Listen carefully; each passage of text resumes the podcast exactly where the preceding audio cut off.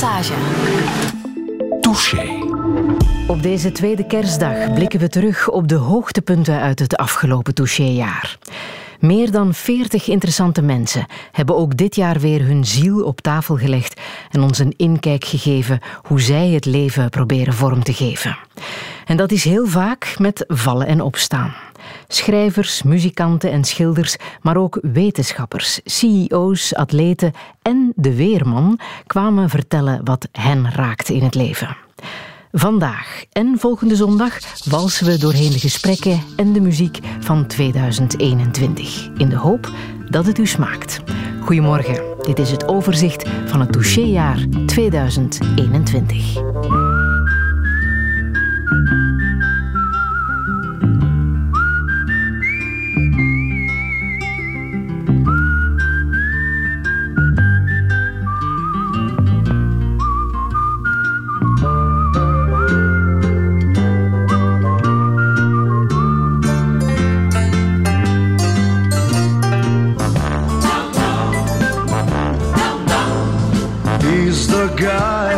Talk of the town with the restless guy. Don't you bother to fool him around. Keeps the varmints on the run, boy. Keeps the varmints on the run. You may think he's a sleepy type guy, always takes his time. Soon I know you'll be changing your mind when you've seen him use a gun, boy. When you've seen him use a gun,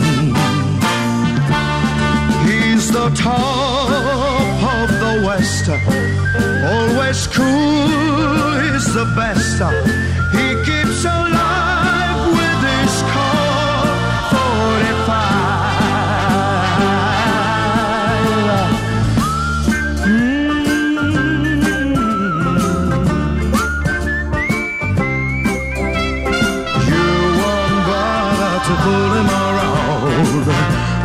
sailing, you're so boy. When you're him, you're so. He's the top of the West, always cooler. He's the best. He keeps alive with this color.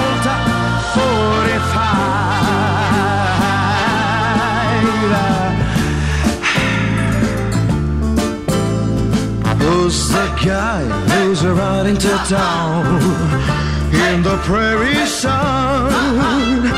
You won't bother to fool him around when you've seen him use a gun, boy. When you've seen him use his gun.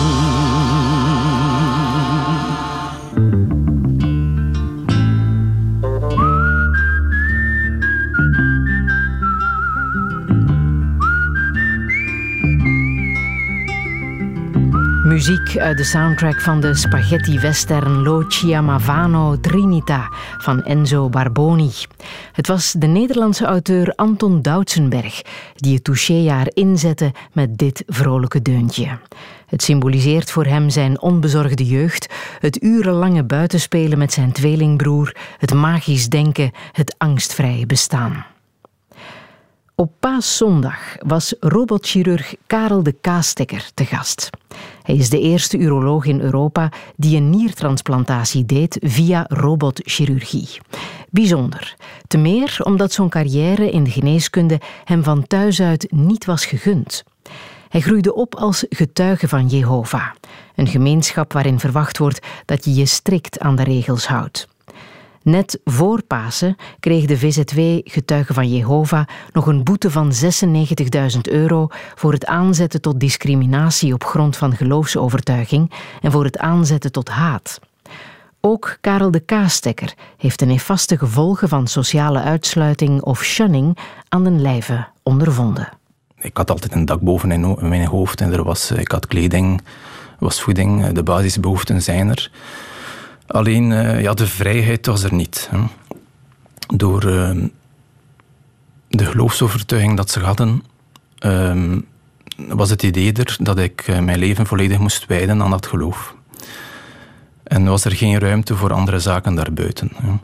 Dus ik mocht, er waren geen naschoolse activiteiten. ik had geen, geen, geen sportclub of er, er waren geen vrienden, feestjes, ook de klassieke feesten, Pasen en dag als vandaag. Ja, er was helemaal geen feest. Eh, dus dat was er niet. En, en men, men bouwt eigenlijk een soort van organisatie waarbij dat ze zich eh, afzonderen van de rest van, van de samenleving. En de geloofsovertuiging, dat zijn de getuigen van Jehovah? Ja, ja om duidelijk te zijn, inderdaad, dat zijn de getuigen van Jehovah. Dus die, die gaan eigenlijk, eh, die, die positioneren zich op een eiland en zijn eigenlijk heel strikt en streng binnen die gemeenschap. Dus voor de buitenwereld komen die overal als, ja, als vriendelijke mensen. Die, komen nu wel een keer aan beteren, de zondag aan de deur. Ja, nu niet, in de covid-pandemie. Dat is voordeel.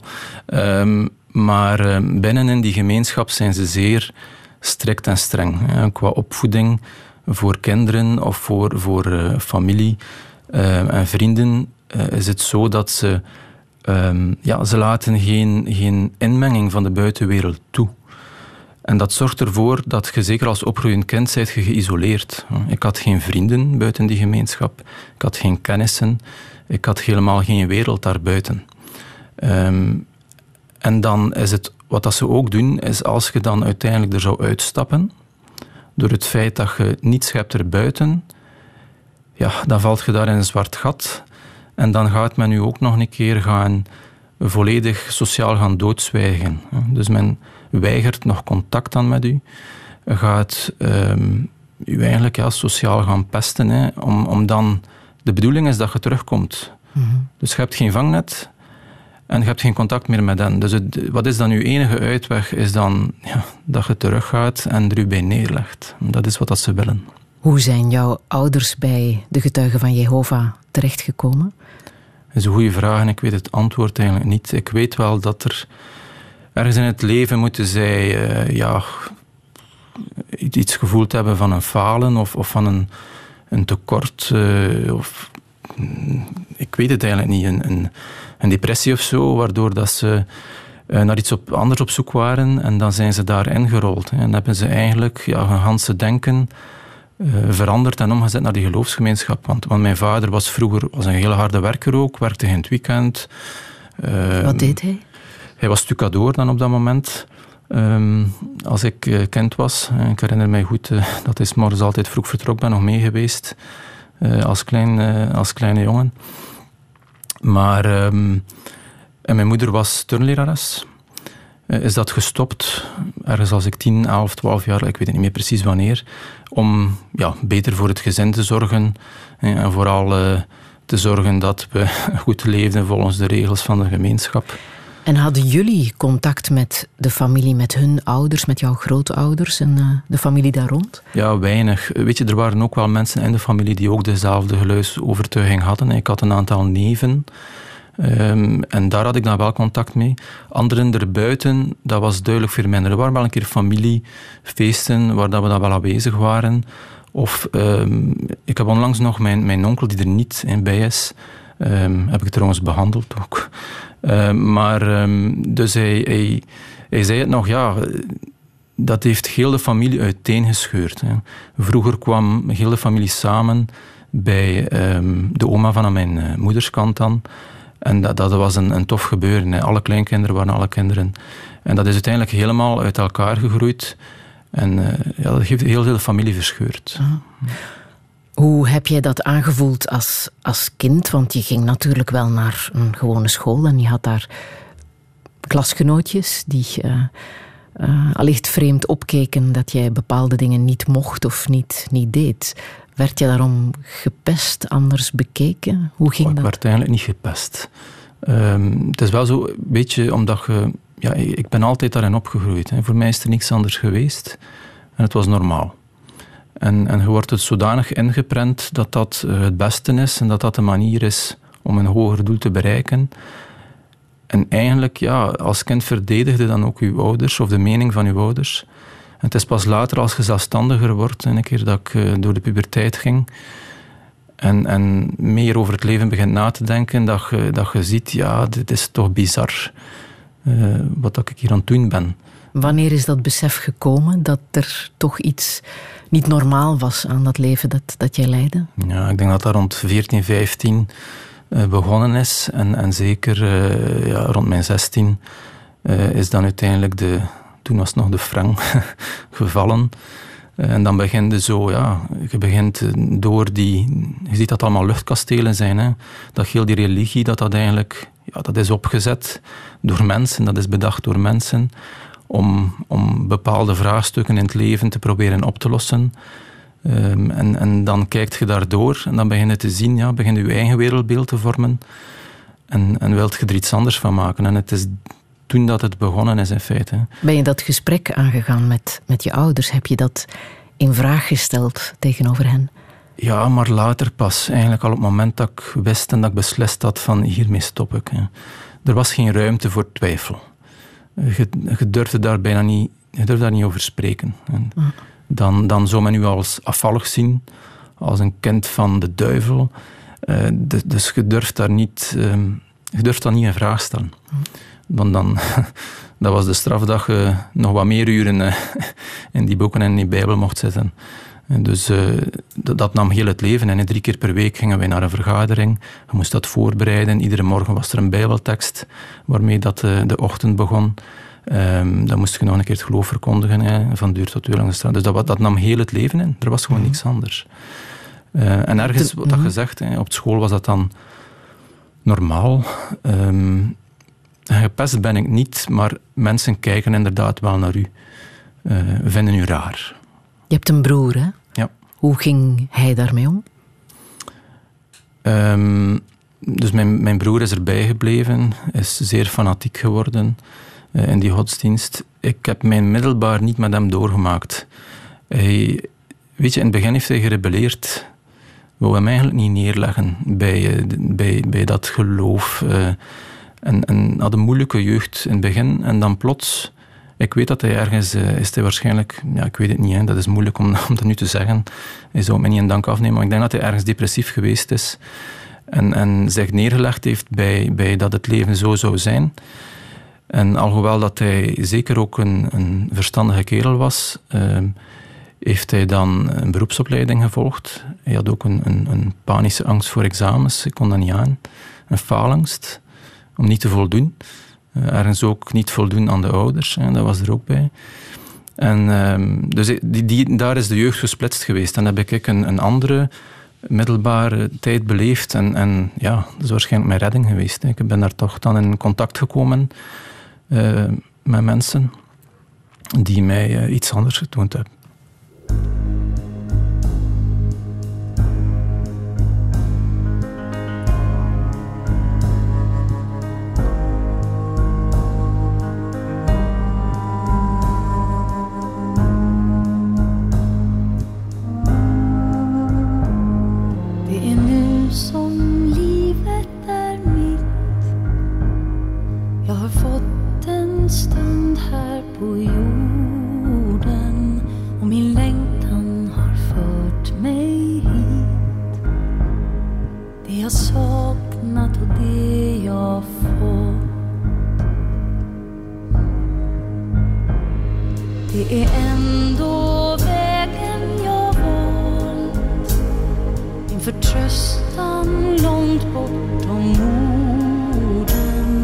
som har visat en liten bit av den himmel jag aldrig nått. Jag vill känna att jag lever all den tid jag har. Ska jag leva så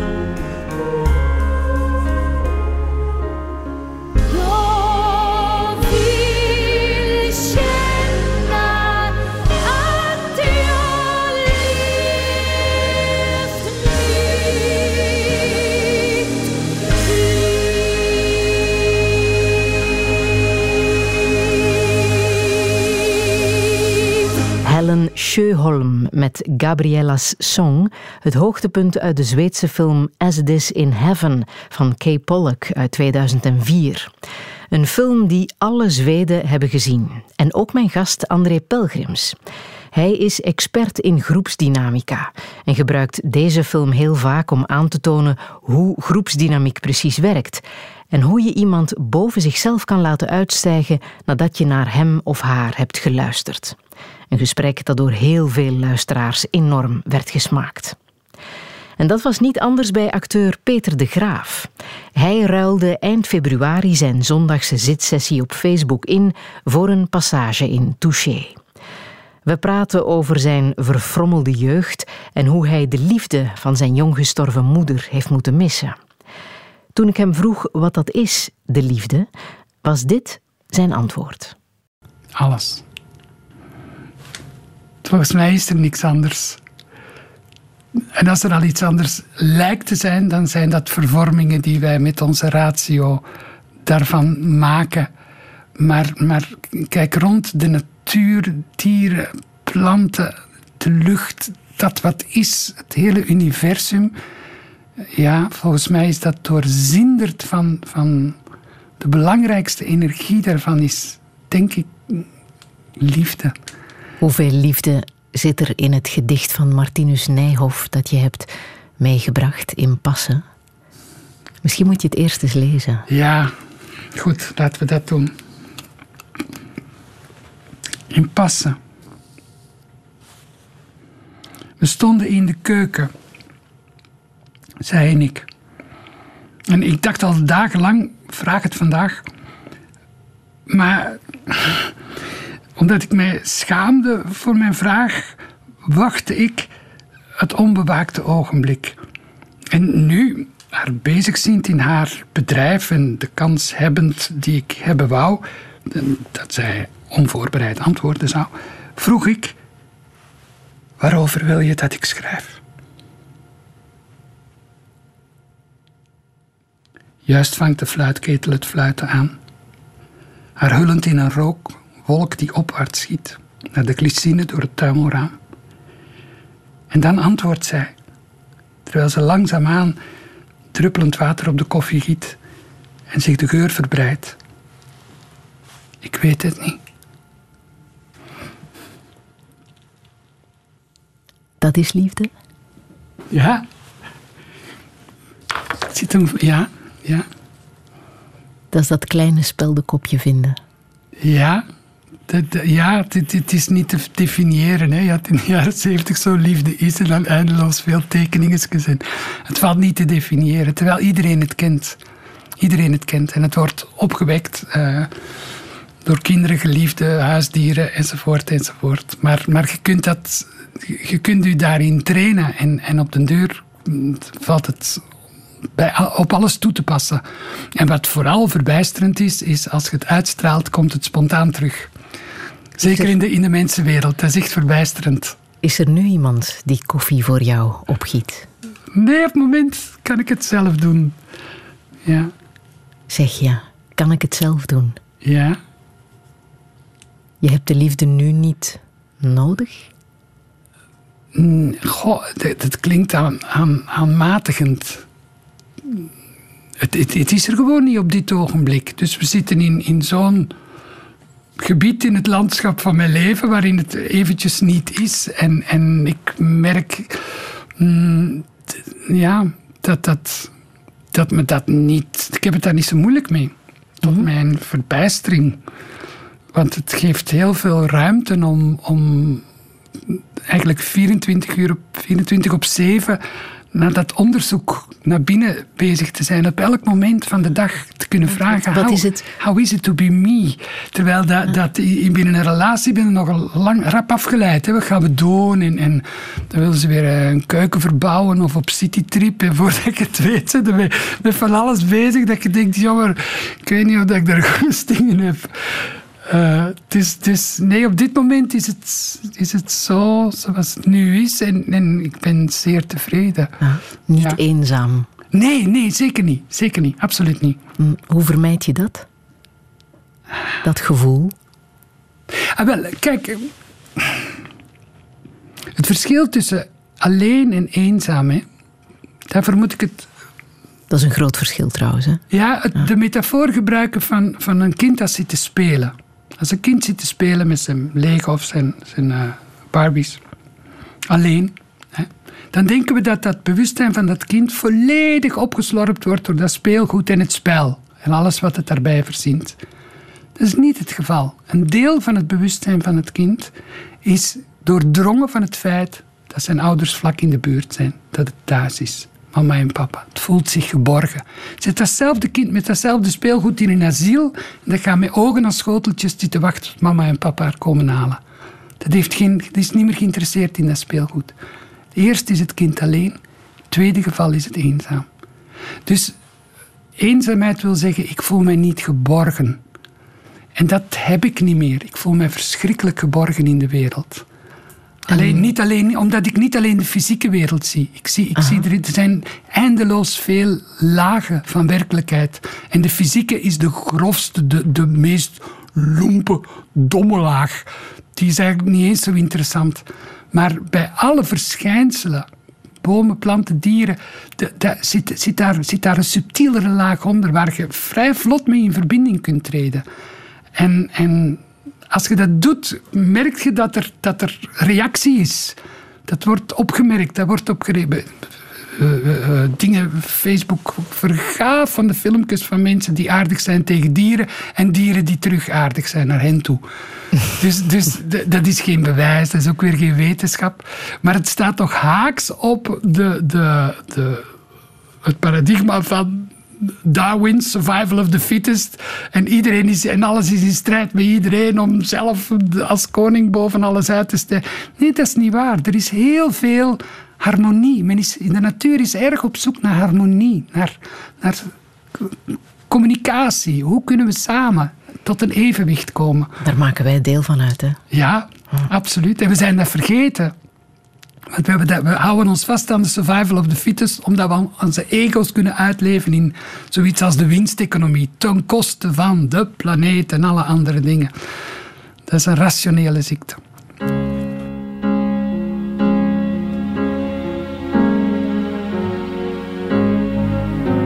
She may be the face I can't forget, a trace of pleasure or regret, maybe my treasure or the price I have to pay.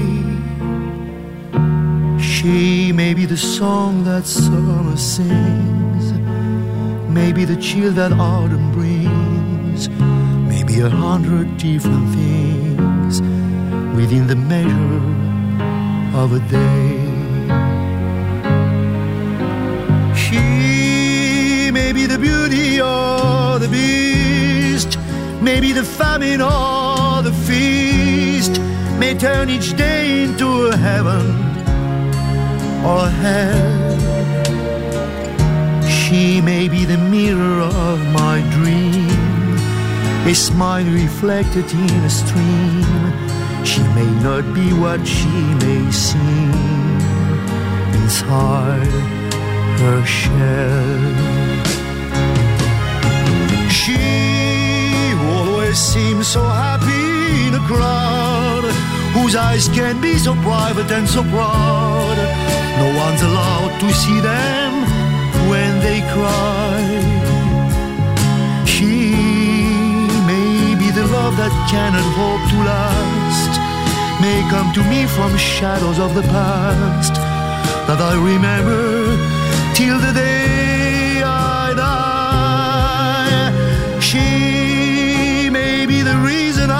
survive, the why and wherefore I'm alive, the one I'll care for through the rough and ready years. Me, I'll take her laughter and her tears and make them all my souvenirs. For where she goes, I've got to be. The meaning of my life is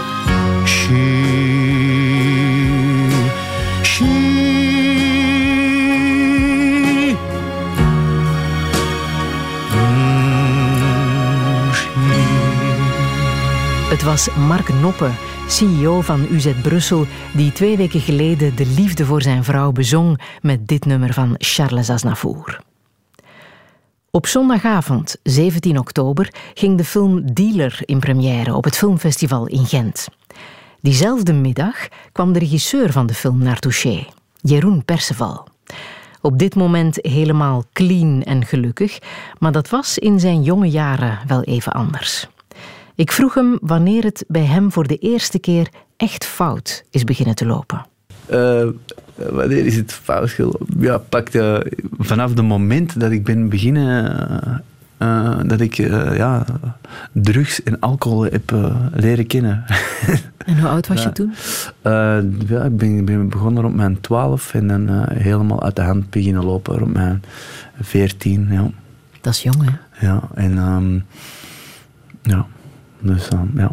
Hoe, hoe kon dat gebeuren, zo jong? Ik denk dat ik gewoon het foute gen heb. Eh, ik heb dat gen. Dat, je hebt mensen die dat, eh, iets gebruiken of iets drinken en kunnen stoppen na drie, eh, na, na drie consumpties of na drie eh, hits. En, ehm, en je hebt mensen als mij die iets leuk aanraken en onmiddellijk niet meer kunnen stoppen. Er iets in die hersenen gebeurt waardoor ze niet meer kunnen stoppen. En eh, ik denk dat dat een gen is. Ik weet het niet.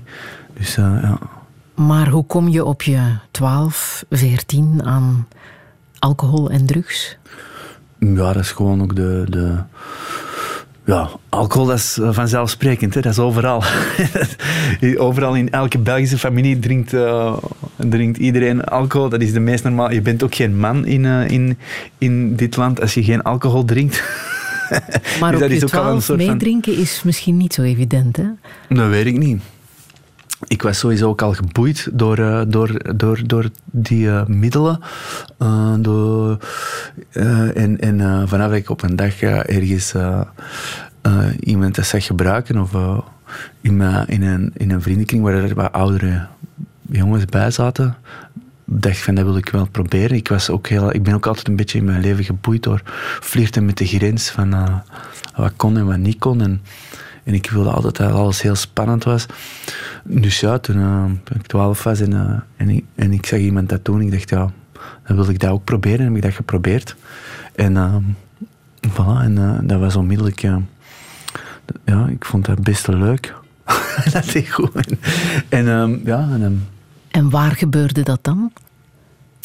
waar gebeurde dat? Dat gebeurde eh, ja, in de buurt, op straat. Of, eh, ja, ja, ja, ja. En werd je meegesleurd op de school door... ook. Op de school Ja? ook. Ja, vanaf het middelbaar. eh, ja, ja, Want ja. dat doe je niet alleen, hè? Nee, nee, nee.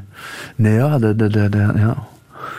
Ik zeg het, eh, omgevingen doen veel. Hè. En ook, ja, mm, ja, ja, ja. En hoe diep ben je gegaan? Ehm, ja, ik, ehm, ja, ik ben... ehm, Uh, op mijn veertien zat ik voor de eerste keer in een... Uh, okay, maar dus op mijn veertien uh, zat ik voor de eerste keer in een afkikcentrum. ambulant heette dat. Omdat een leraar zag dat ik voilà, ofwel niet meer op school zat. En als ik daar was... Um, ofwel enorme babbelkiks had, ofwel, ofwel heel niet aanwezig. En, en, en, en er slechter begon uit te zien. En uh, voilà, die is dan met mij uh, naar, naar een instantie gegaan. En dan ben ik zo gepakt ook. bij, ja, omdat ik dat ook... ja, voilà. Dan ben ik gepakt met wat dingen op zak. bij mij thuis en ze binnengevallen, bla bla. En dan, dan moest ik ook gaan. Dan was het ook verplicht. En dan op mijn 16 was het een tweede keer. Dan, dan ben ik ook... dan ben ik echt opgenomen. En dan... het heeft even geduurd en toen ik 18 was en ik dacht, uh, de jeugdrichter kon niks meer over mij beslissen, ben ik uh, daar gaan lopen. En dan heeft het één dag geduurd. En dan, omdat ik clean bleef. En uh, ik dacht, voilà, ik kan het, nu kan ik terug gebruiken. en, dan, en dan op een gegeven moment ben ik een meisje tegengekomen rond mijn 19, die mij op, een beetje in het gareel hield. En dan en dan eh, ben ik op een of andere... Maar dan leefde ik wel... Dan leefde ik een beetje van um, clandestine, clandestine acties. En, uh, maar dat werd wel gevaarlijk op een gegeven moment. En dan dacht ik, oké, ik had geen diploma van, eh, van het middelbaar. Ik, had, ik leefde uh, met allemaal rauwe figuren rond mij. En ik dacht, oké, ik wil nog wel even iets van mijn leven maken en in de gevangenis belanden of zo. Of neergestoken of zo worden. Dus uh, dacht ik, kijk, misschien... Ik kende de uitweg van het acteren via mijn vader. Via, en ik wist dat er een toneelschool was, dus ik heb heel veel geluk gehad dat ik die uitweg kende. Dus dan heb ik ingangsexamen gedaan uh, op Herman Terling. Uh, als vrije leerling mocht dat toen nog, ook al had ik geen diploma. Ik ben er doorgeraakt. Ik heb dan wel een contract moeten tekenen bij de directeur van toen. Omdat hij een beetje via mijn vader en zo, mijn verleden kinderen, dat ik niet mocht dealen op school, dat ik niet mijn vrienden van buiten op straat mocht meepakken naar die school. Heel die. En dan, dan heb ik daar, dan ben ik dan ben ik overgestapt om die school door te komen van drugs op alcohol. dat was een slimme om er door te komen. Dus dan heb ik uh, op die school uh, vrij veel uh, dat gedaan. En dan, in de weekends ook mij niet kunnen inhouden. En dan ook een paar keer bijna van die school gevlogen. En toen op een dag ehm, ben ik to toch nog heb ik, afgestudeerd geraakt op die school. En toen ben ik, ja, had ik mijn eerste opdracht in Amsterdam. En, en toen ben ik heel hard hervallen in producten. En, uh, ja, en toen is het echt, uh, dan, dan, uh, dan kon ik het niet meer ontkennen. En op een duur had ik geen huis meer, was ik op straat beland. ja, echt een marginale junkie eigenlijk, op straat beland. En um, zelfs met een plastic zakje op mijn arm gebonden, omdat ik alles anders verloor, kwijtspeelde. En uh, ik heb ja, af en toe zelfs geld uh, vragen aan mensen die op straat. En, en dan... Ehm, en toen, ja, toen werd ik psychotisch van de afkiks die ik had. En, ehm, en toen ben ik gecolloqueerd, hebben ze mij gecolloqueerd. En dan, dat was rond mijn 24, dan, heb ik, dan was ik gecolloqueerd. En dan uh, maar toen zeiden de dokters ook tegen mijn ouders, bereid je voor dat dit nooit meer goed komt. En, uh, maar op een of andere manier uh, ben ik dan uh, bij zin gekomen en dacht ik van fuck, kon ik mijn machteloosheid niet meer ontkennen, snap je? Ik kon niet meer ontkennen dat ik een probleem had. En, dus ik ben heel dankbaar voor die bodem. En, en, ik kon dat niet meer ontkennen. En dan heb ik hulp gezocht. En ik dacht, oké, ik wil dit niet meer. Dit, ik wil nog leven. Ik wil leven, dacht ik ik wil iets van mijn leven maken en heb ik hulp gezocht. Want mijn beste denken bracht mij altijd in de problemen. Ik kon mijn eigen denken niet meer vertrouwen. En dat, was het, uh, dat is het ding van verslaving. Je kunt je eigen denken niet meer vertrouwen, want je eigen denken brengt je altijd terug, manipuleert je constant terug naar gebruik. Ik vind altijd de juiste uitleg om, om, ja, maar dat product, dat ken ik toch nog, want dat is toch niet dat product. Of dat product, of, of, of drinken, dat kan toch, want dat is toch niet... Maar uh, dus uh, op een gegeven moment ik, uh, heb ik geleerd, ik kon het niet succesvol gebruiken. En dan, ehm, en dan heb ik hulp gezocht en dan ben ik bij een programma gekomen die mijn leven hebben gered. Kwam ik bij mensen, ik ben daar binnengekomen, ik heb gezegd, zeg mij wat ik moet doen, want ik weet het zelf niet meer. Ik heb die suggesties opgevolgd, ik ben bijna elke dag naar dat programma gegaan. Ik ga nog altijd 18 jaar naar dat programma. Ik help ondertussen andere mensen in dat programma. En, en wat is dat programma? Daar mag ik niks over zeggen, dat is... Oké. Dat is anoniem. dat is anoniem. Maar eh, dat is een 12-stappen-programma, maar voor drugsverslaafden. ja, ja. Dat is een 12-stappen-programma. En dat is het meest succesvolle programma ter wereld. Daar zijn, overal ter wereld kun je naar meetings en kun je terecht. Dus als ik bijvoorbeeld in, eh, in Barcelona zit, kan ik op, op, op, en ik heb het wat moeilijk, of ik, wil, ik heb gewoon zin om een meeting bij te wonen, kijk ik op, mijn, eh, op het internet, ik zoek op waar zijn er meetings, ik kan daar naartoe, ik vind altijd fellows. En, eh, en, dus, en, en overal ter wereld, de meeste mensen die, die clean kunnen blijven, dat zijn er niet zoveel, dat is maar 10% van de zoveel, die clean kunnen blijven van, een- van een stevige eh, verslaving, die, eh, die zitten in dat programma. Die, die, en eh, dat is een heel succesvol programma en dat wordt nog altijd eh, in deze contraia eh, niet echt... Ze beginnen het de laatste tijd serieus te nemen, omdat mensen zoals mij en andere mensen die in dat programma zitten echt 20 jaar, 18 jaar clean zijn. En dat, begint, eh, dat besef begint te groeien van fuck, dat doet wel iets. En, eh, maar dat, is- dat, dat programma is afgeleid van, eh, van een ander programma. En eh, daar hebben ze ook heel veel. Dus, ehm, maar ik mag er eigenlijk ik mag niet de volledige naam uitspreken. Want dat is, dat is, dat is anoniem. Ja, ik denk aan de anonieme alcoholisten. Nee, dat is, dat is het moederprogramma. Dat is Ah, niet het programma. Nee, nee, Ja. dat is, het, is, het is daarvan afgeleid. Maar Ja. het is voor drugs. Ja. ja, ja, ja. Je hebt ook gezegd, ehm, mijn ouders hebben mij toen laten vallen en dat is het beste wat mij kon overkomen. Ja, dat was op een gegeven moment, eh, ja, ik was een hopeloos geval. En, eh, ik bedoel, een, een, eh, een, een verslaafde geld blijven toestoppen, omdat hij komt weer manipuleren van ja, ik kan dat niet betalen, ik moet dit. En dat helpt allemaal niet, want wat gaat hij doen? Die gaat sowieso doop kopen. En, of, of, of onderdak bij- blijven bieden, of, of weet ik wat, dat, dat, dat, dat, hielp bij mij allemaal niet. En op een duur hebben mijn ouders ook mijn broer een slot op. Mijn broer heeft een groot slot op de deur gezet, omdat ik zo erg was dat ik soms de deur instampte van mijn broer om geld te zoeken. En, en ehm, maar eh, voilà, drama, drama, bla bla bla. maar dus ik zeg het, dat is allemaal. En eh, dus dan hebben die mij laten vallen, gewoon gezegd. Ik denk ook dat het enorm pijn deed voor, aan mijn ouders om dat te zien. Dat doet zoveel pijn, denk ik, om je kind daar, eh, daar, daar, daar te zien gaan. En, en je bent machteloos, want zolang dat iemand het zelf niet beseft, kan je niks doen. Kan je niks doen, zolang je iemand zelf niet...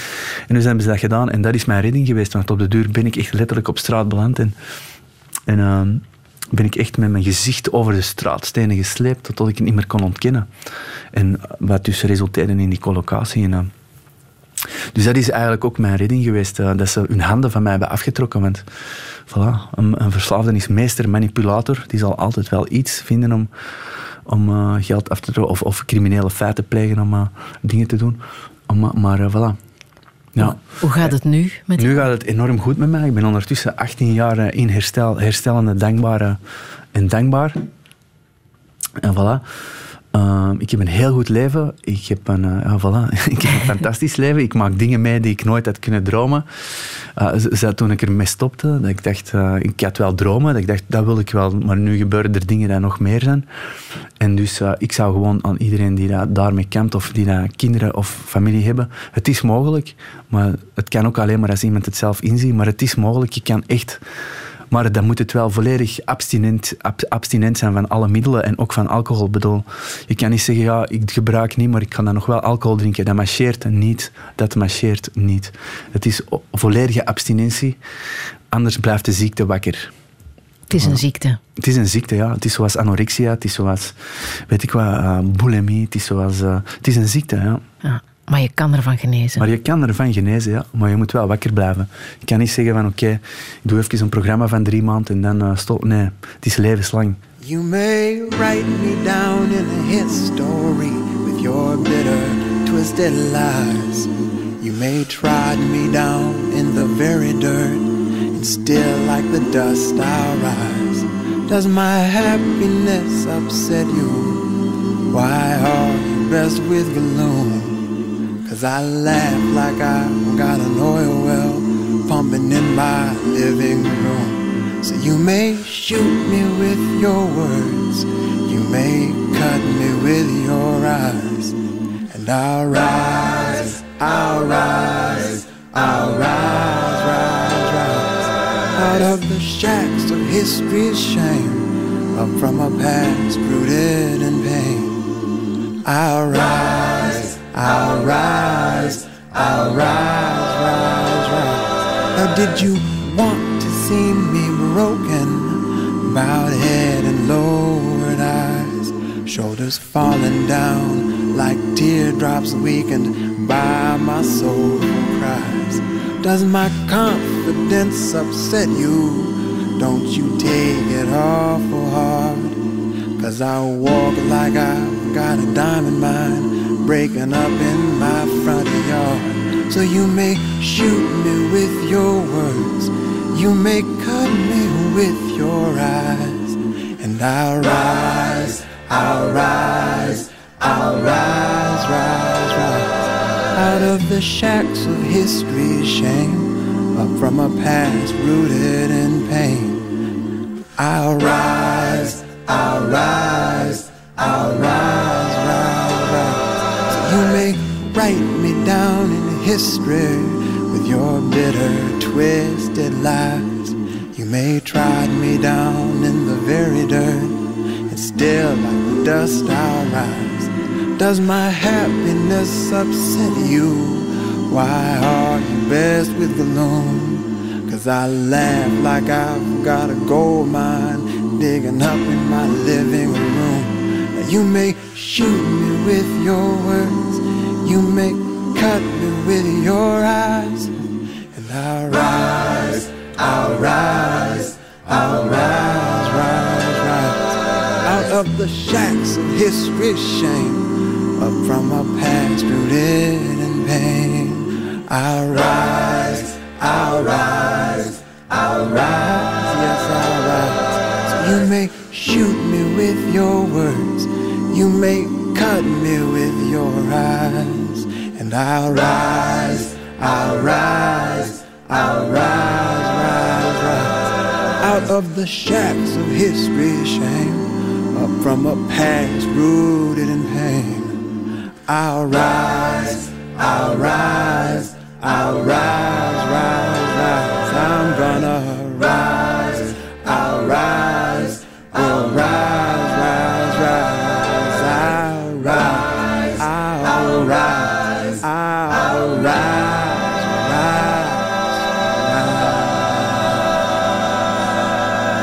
tekst van de Amerikaanse schrijfster en burgerrechtenactiviste Mayu Angelou, op muziek gezet door Ben Harper. Actrice Barbara Sarafian vertelde dat deze tekst, I'll Rise, de krijger in haar telkens weer naar boven doet komen.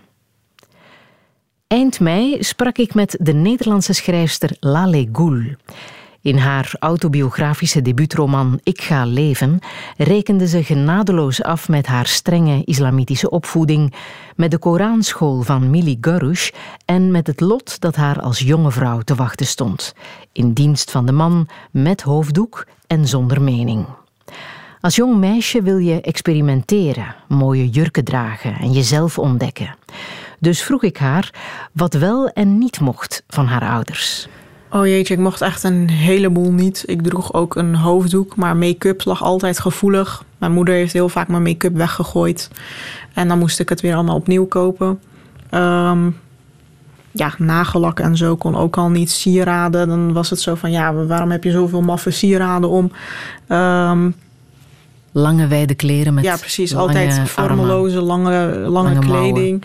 Uh, vooral in de zomer was dat uh, best wel moeilijk voor mij... omdat ik ja, al mijn vriendinnen en zo, die hadden wel gewoon uh, korte kleding en zo aan. Maar ook dat ik niet naar het strand kon en zo vond ik altijd moeilijk.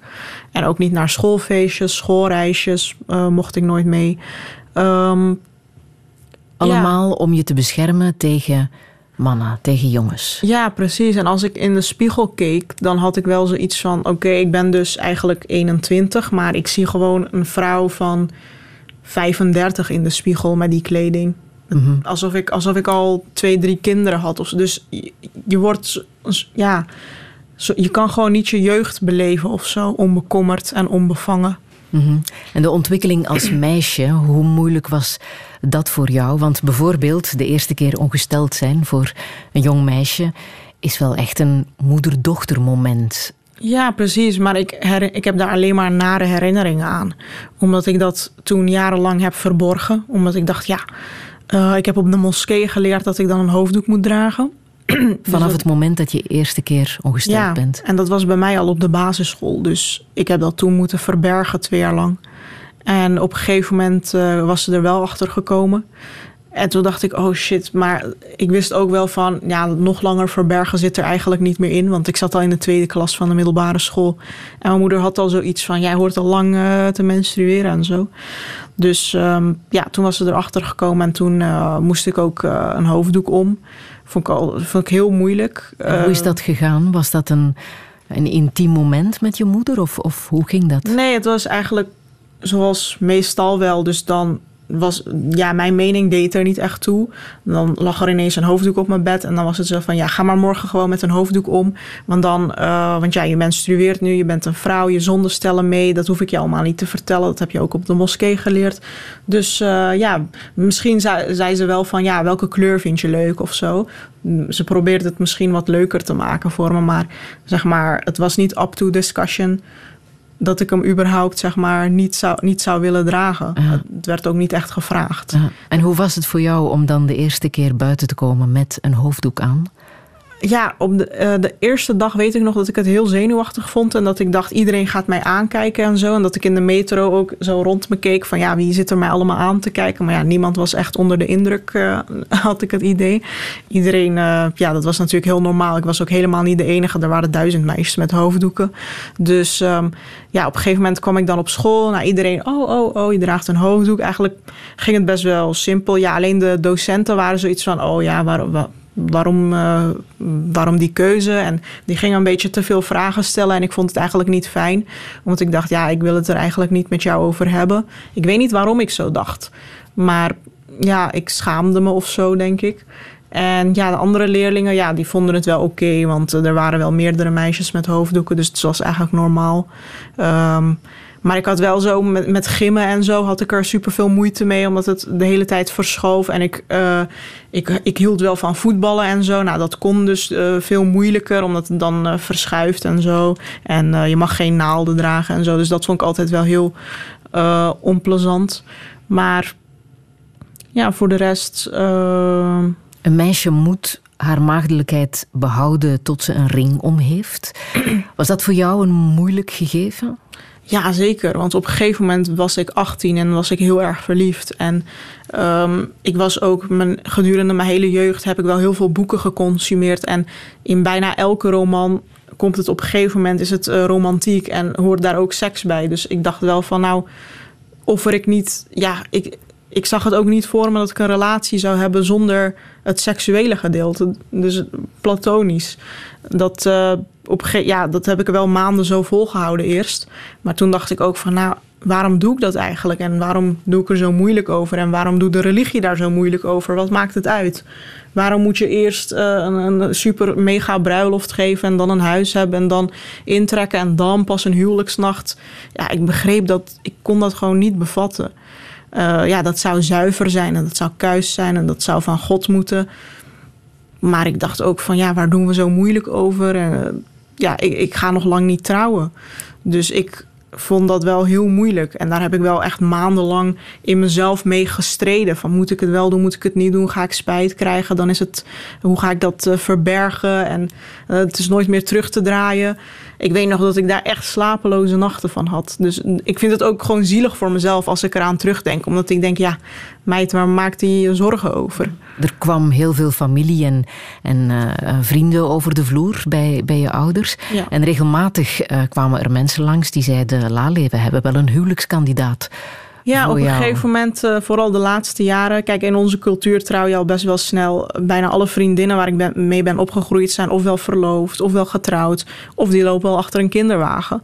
En dat is in de Nederlandse cultuur eh, is dat veel later. Maar Ehm, ja, niet bij ons. Dus op een gegeven moment was het wel steeds dwingender van... eh, ja, die en die wil jouw hand vragen. Dus ook als ik naar een bruiloft ging en zo... en die hebben wij heel vaak... dan, ehm, dan waren er allemaal, zeg maar, eh, vrouwen met zoons... Die, die gingen dan rondkijken van... oh, wie, wiens dochter ziet er een beetje leuk uit... en wie is vrijgezel. En dan gingen ze gelijk naar mijn moeder of naar mijn vader... en eh, van, oh ja, studeert zij nog? Hoe lang moet ze nog? En kunnen we een keer langskomen? Dan kunnen ze kennis maken. En dan eh, gaan we ze gewoon verloven. Maar echt alsof ze gewoon een broodje bestelden of zo. Heel makkelijk, heel snel. En zo gaat het ook. Maar ik dacht, ja...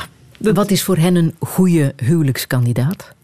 Ja, gewoon iemand die een beetje verstandig is. En eh, ja, eigenlijk, eigenlijk ben je al heel snel goed. Dus een beetje ingetogen, bescheiden. Als je er een beetje goed uitziet. Als ze denken van, oh, die kan wel een eh, goede moeder zijn. Die kan misschien wel goed koken. Nou, dan is het al snel goed eigenlijk. Ja. En voor de mannen, waaraan moeten de mannen voldoen? Ja, die moeten natuurlijk wel gewoon vroom zijn. En eh, het liefst eh, bidden. En niet dingen hebben als... ja, op zich roken en zo is niet echt een probleem meer. Want dat doet bijna iedereen. Maar ja, gewoon een baan hebben. eh, te vertrouwen zijn. ehm, ja, niet iemand die eh buitenshuis eh, te veel is. En wel gewoon iemand die serieus is. En die een gezin kan dragen. En geld op de brood op de plank legt. En ook kan betalen voor jou. Ja, precies. De huur kan betalen, de vaste lasten kan betalen. eh, maar ook met- jou kan uitkopen, of hoe moet ik dat zien? Eh, want er wordt ook over geld gesproken, hè? Ja, er is eh, sprake van een bruidschat. En ehm, ja, dan kan de, ja, de vader van het meisje, dus in dit geval mijn vader, die kan dan zeggen van ja, ik wil 10.000 euro als.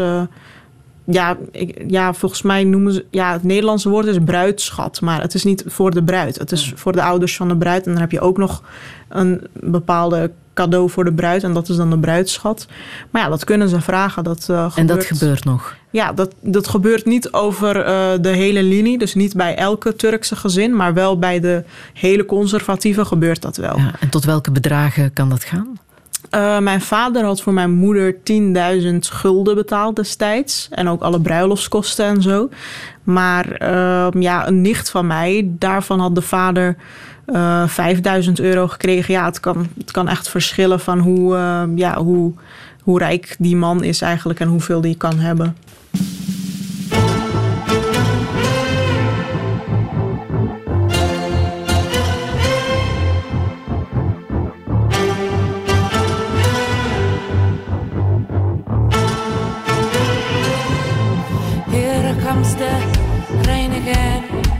Falling on my head like a memory, falling on my head like a new emotion.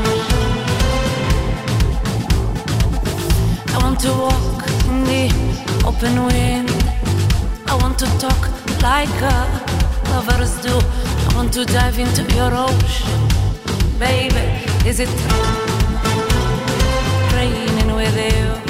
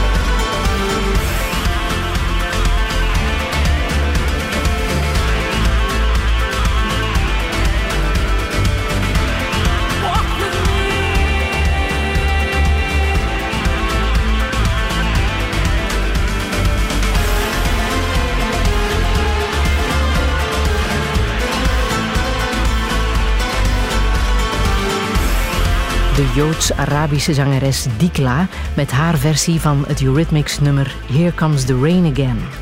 Ik leerde het kennen dankzij auteur Margot van der Straten. Vooral die mix van het Midden-Oosten en Noord-Afrika is hoopgevend, vertelde ze. Alle touché-gesprekken kan je integraal herbeluisteren via de podcast. Die kan je vinden in de Radio 1-app. Zometeen hoor je muzikante Hannelore Bedert, scenarist Bart Hulselmans, actrice Maaike Neuville en ex-bokser Ismail Abdul. Radio 1. Friedel Lassage. Touché. Touché met een greep uit het afgelopen touchéjaar 2021. Elke zondag weer werd het een straffe cocktail van bewogen gesprekken en rake muziek. Vandaag en volgende zondag zetten we de meest bijzondere momenten op een rij. Als je meer wil, kan je alle gesprekken ook integraal herbeluisteren via de podcast van Touché.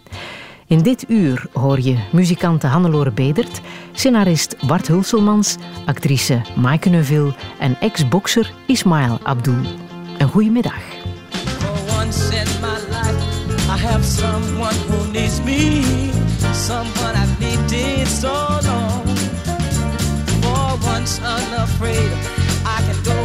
Life, I what my heart used to dream of long before I knew. Oh, someone warm like you would make my dream come true. Yeah, yeah, yeah. For once in my life, I won't let sorrow hurt me. Not like it's hurt me before. Won't desert me. I'm not alone eh?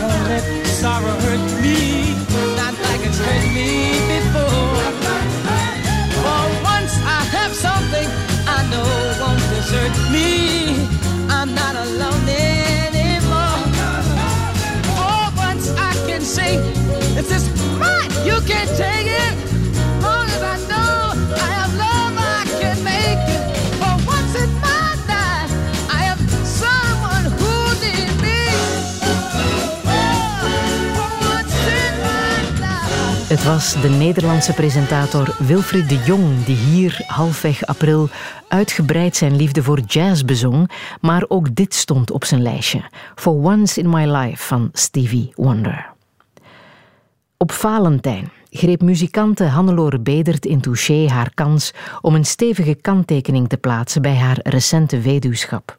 Een gesprek dat in verschillende kranten werd opgepikt en nog altijd nazindert op de sociale media.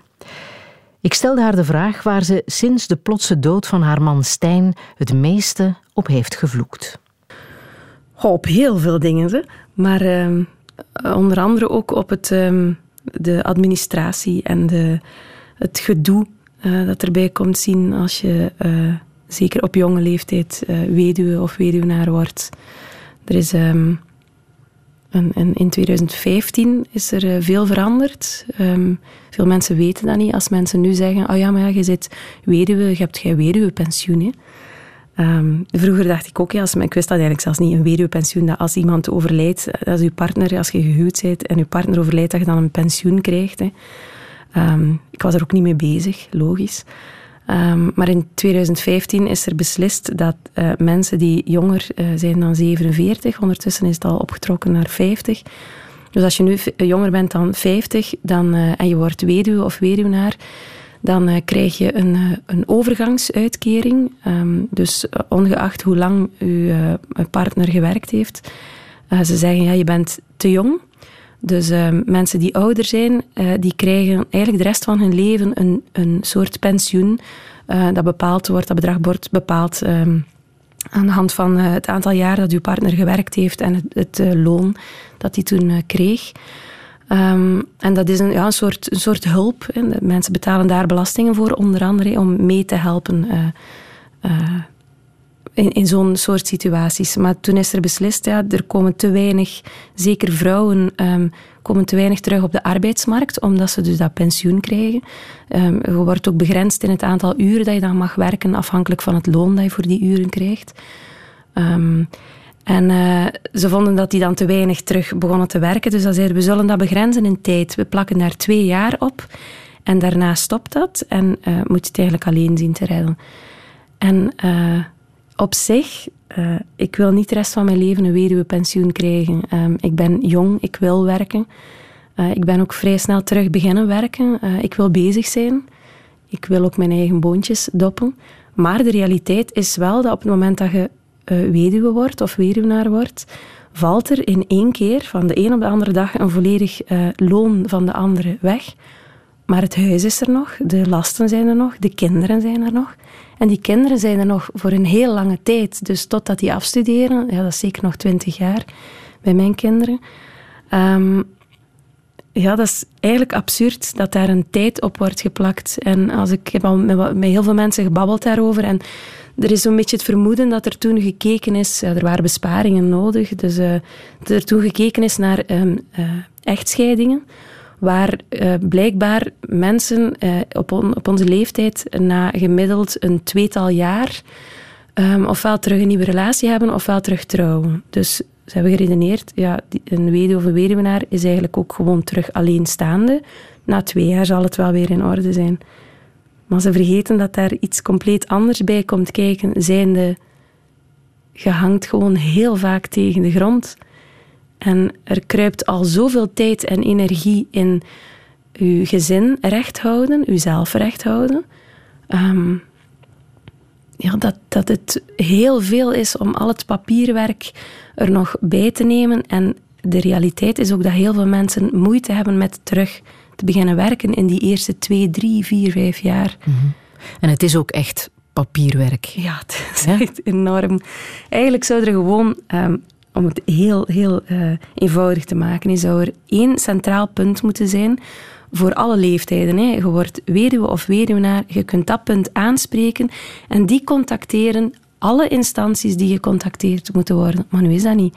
Je nu moet, jij iedereen contacteren. Ik herinner me, de, denk de, de tweede of de derde avond zat ik aan, aan de keukentafel met mijn mama en met mijn zus. En die hadden heel veel opzoekwerk al gedaan om zeker te zijn dat ik dat niet meer moest doen. En dat was ja, alles. Hè. Dat gaat van, van uh, de auto, uh, de papieren van de auto, tot uh, de levensverzekering, de, de, de bank, de rekeningen, uw, uw overlevingspensioen, die, die overgangsuitkering dan. Um, alles van de kinderen. Er moet naar een notaris gaan. En als ik dat nu opsom, dan denk ik, iemand die dat hoort, denkt, was nog. Maar dat is gigantisch. Ik heb die eerste drie, vier maand niet anders gedaan dan, dan naar de notaris, naar de bank, weer terug, weer papieren, weer. En je, ja, dat zorgt er ergens ook voor dat je verdriet um, een beetje aan de kant schuift, dat, dat je op een, op een soort, in een soort overlevingsmodus raakt. Je hoort te rouwen op dat moment, ja. maar eigenlijk ben je bezig met een uh, administratieve papierberg. Absoluut, en dat verdriet komt daarna dan mm -hmm. dubbel zo hard terug. Mm -hmm. De rekeningen moeten ook afgesloten worden mm -hmm. als iemand uh, overlijdt. Hoe, hoe zit dat precies? Um, ja, uw, rekeningen worden uh, afgesloten. Ik heb ook altijd schrik dat ik dingen verkeerd uitleg. Hè, maar voor zo, hoe dat ik het heb opgeslagen, is uw rekeningen worden geblokkeerd. Ergens is dat ook begrijpelijk, want het kan ook zijn dat er ergens nog iets lopende is um, en dat de, mensen willen, ze willen eigenlijk heel zeker zijn dat er... Uh, um, de eigendommen en de gelden van de overledene, dat die niet misbruikt worden door degene die, er, die achterblijft. Terwijl ja, wij, wij redeneren, wij zijn getrouwd, wij hebben bewust gekozen om een gezin samen te vormen, om kinderen te maken. Stijn zou niet willen dat er nu rekeningen geblokkeerd worden en, en dat ik daar sta. En dan krijg je iets van 4.000, 5.000 euro um, waar, je, waar je mee kan leven de eerste periode. Dat lijkt heel veel, maar alles moet daar dus van betaald worden. Met dat verschil dan, je, denkt dan, je moet dan dus echt met je factuur naar de bank om te bewijzen dit moet betaald worden. Dus ik heel flink die, na een paar weken met al mijn facturen naar de bank. En dan bleek dat heel veel dingen daar niet van mochten betaald worden. Zijn de kinderopvang, de, de brandverzekering van het huis, familiaar. Dat mocht allemaal plots niet. Dus er zijn zo een paar facturen maar die mogen betaald worden. Zoals de uitvaartkosten, um, kosten, medische kosten die nog moeten betaald worden van de overledene. En dan, dan sta je daar. En dan was ik heel blij dat er familie was die mij konden helpen. Mijn, mijn, uh, de ouders van Stijn en mijn ouders die ook zeiden, we zorgen dat er wat cash geld gewoon in huis is, want jij kunt niks meer gaan afhalen nu. En dat, je hebt het gevoel, oké, hier sta ik dan nu. En dat is, ja... Op, bovenop het, op het verdriet voelde je zo alleen gelaten. En dan op die jonge leeftijd kan u verzekeren dat dat, dat, dat hard binnenkomt. En ik kan mij voorstellen dat je dat ook helemaal niet wist. Nee, to nee totaal niet. Heel weinig mensen, denk ik. Hè? Maar ik denk, dat is ook logisch. Hè? Als je bijvoorbeeld kijkt nu naar het hele zonnepanelenverhaal. Ik heb zelf geen zonnepanelen. Ik ken genoeg mensen die wel zonnepanelen hebben. En je volgt dat in de krant. En je denkt, maar dat is, ja, dat is wel pijnlijk. En, maar het passeert wel, want, want het, is, het komt niet zo dichtbij. Terwijl ja, dit komt nu voor mij toevallig heel dichtbij, maar ik merk dat we gewoon een heel kleine groep zijn. En een groep die niet zo snel gaat beginnen protesteren, want we hebben, we hebben onze energie echt wel nodig mm -hmm. voor iets anders. Mm. Is het nu overleven? Is het nu nog, twee jaar later, moeilijk om financieel de dingen op orde te krijgen? Um, in, in mijn geval niet, om, want je bent aan een leven begonnen met het idee, we gaan dit met twee doen. Ja, ja. Ik, ik heb soms schrik voor wat er nog komt. Hè. De kinderen die, die uh, nog... Je wilt de kinderen ook niks ontzeggen. Hè. Uh, en ik wil ook dat die kunnen gaan studeren en hopelijk kunnen die ook op kot... Maar als het allemaal niet gaat, dan is dat zo. Hè. Maar um, ik, ben, uh, ja, ik sta niet meer op het podium, dus ik heb beslist om halftijds ehm, te gaan werken. Ik werk bij een vriendin in een bloemenwinkel. Um, om daarnaast te kunnen blijven schrijven... Um, maar als ik het bekijk in de week, ben ik eigenlijk op dit moment veel meer dan fulltime aan het werken. En tegelijkertijd proberen dat gezin ook recht te houden. Um, dus het lukt op dit moment. Maar ik ken heel veel situaties van lotgenoten waar het gewoon niet lukt. Um, of mensen die, die uh, al medisch in de problemen zaten en die nu moeten uh, een gezin onderhouden met een, een ziekteuitkering maar doe het maar. En dan denk ik, er wordt zo vaak gezegd, we moeten zorgen voor elkaar. We zijn een samenleving die zorgt voor elkaar. Maar op dat moment voel je echt compleet aan je lot overgelaten. Ook zo bijvoorbeeld de, de kinderbijslag. Ehm, toen dat veranderde naar het groeipakket, werd er gezegd... ehm, kinderen die voor 1 januari 2019 geboren zijn, die blijven in het oude systeem. Alle kinderen die erna geboren zijn, komen in het groeipakket terecht. Wat doen ze bij eh, kinderen die eh, half wees worden na 1 januari 2019? Zeggen ze, we kijken niet meer naar de geboortedatum, we kijken naar de datum van het overlijden van de ouder. Dus mijn beide kinderen zitten plots in, een, in het groeipakket, wat neerkomt op, denk 100 à 200 euro per, per kind per maand minder aan kinderbijslag. Ja, dat, dat loon valt weg van uw partner. De kinderbijslag wordt... Ja, er gaat een heel groot stuk af. En natuurlijk, ik hoor... Ik ben weer aan het denken wat andere mensen denken. Ik hoor mensen die geen kinderen hebben denken... Ja, maar ja, je maakt toch geen kinderen voor de kinderbijslag? Tuurlijk niet. Maar dat zijn dingen die wij... We betalen allemaal belastingen om elkaar te kunnen opvangen in moeilijke situaties.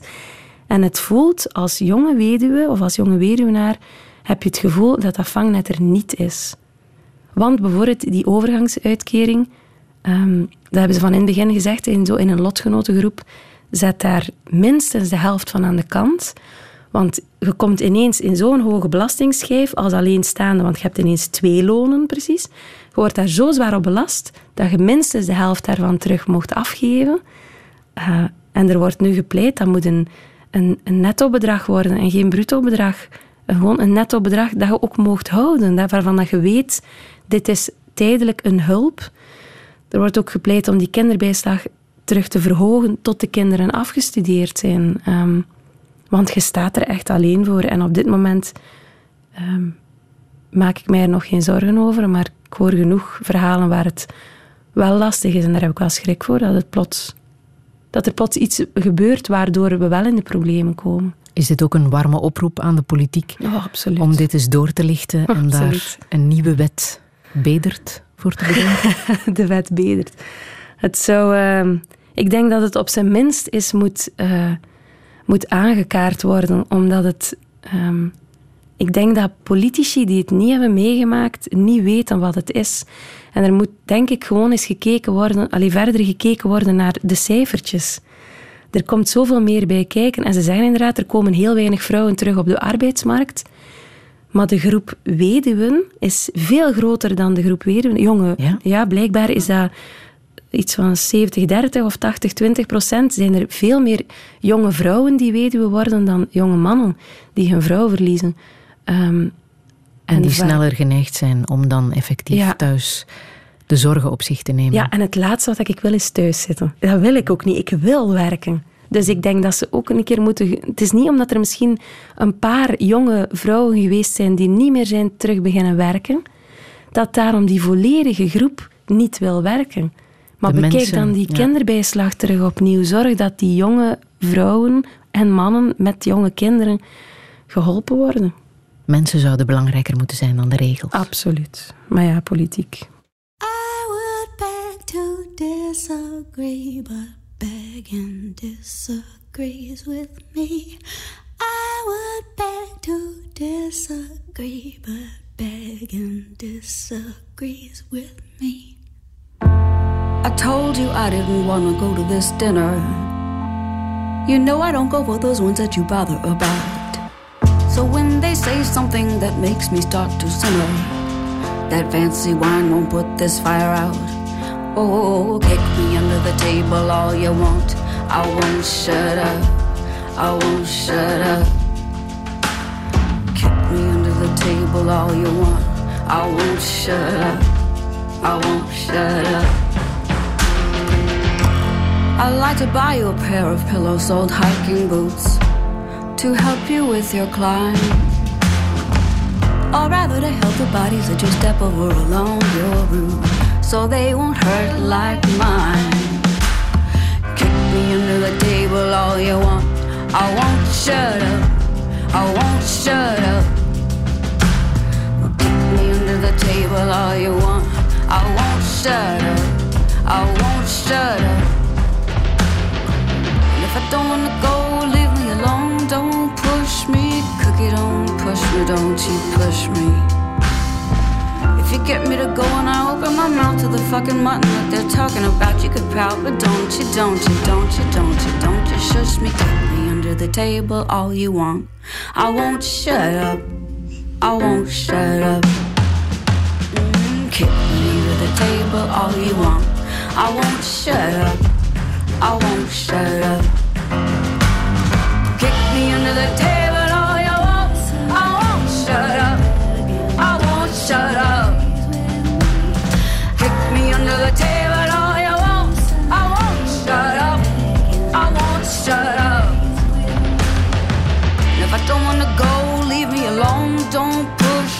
cookie. Don't push me. Don't you push me.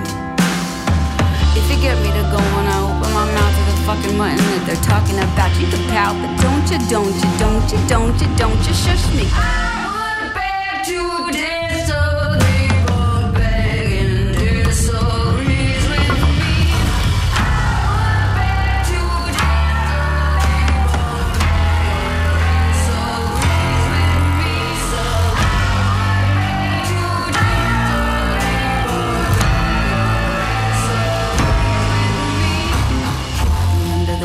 all you want. I won't shut up. I won't shut up.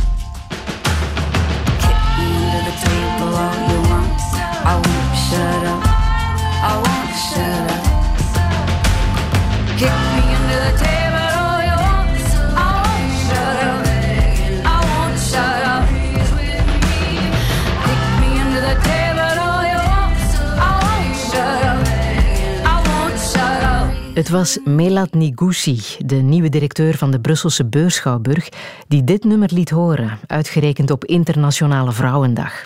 Ze herkende zich heel erg in deze boodschap van Fiona Apple. Ook zij wil vrijuit haar mening kunnen verkondigen en weigert te zwijgen als mensen kleingeestige uitspraken doen. Half mei sprak ik Wart Hulselmans.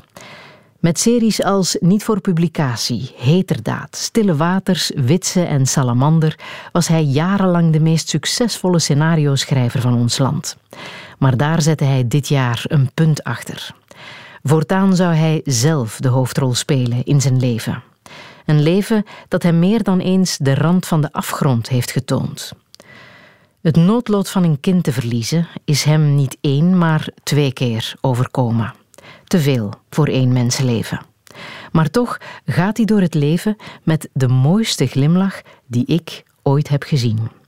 Ik vroeg hem hoe hij dat doet. Ik kon dat niet door op dezelfde plek te blijven eh, waar ik dezelfde lucht had ingeademd van mijn zoon en mijn dochter. Dus ik ben onmiddellijk na de begrafenis van mijn dochter ben ik naar Wallonië vertrokken om daar eh, alleen te gaan wonen.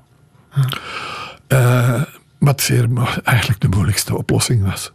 Gelukkig had ik veel werk, maar ik denk dat hetgeen je in zulke omstandigheden niet helpt, is van proberen rondom de put, zal ik het noemen, rondom het moeras te stappen en te doen alsof er niks gebeurd is en zo rap mogelijk je leven proberen te hervatten. Er is maar één middel en dat is rechtdoor gaan. Dus door die pijn gaan en door dat moeras waden, niet wetende waarheen dat je gaat leiden, maar niet bang zijn. Doorgaan. En eh, ik zal niet zeggen dat dat de kortste pijn is, want de pijn blijft toch duren. Eh, die, die, die raak je niet kwijt. Mm, maar verder gaan en toch geloven dat het leven mooi is. Eh, absoluut.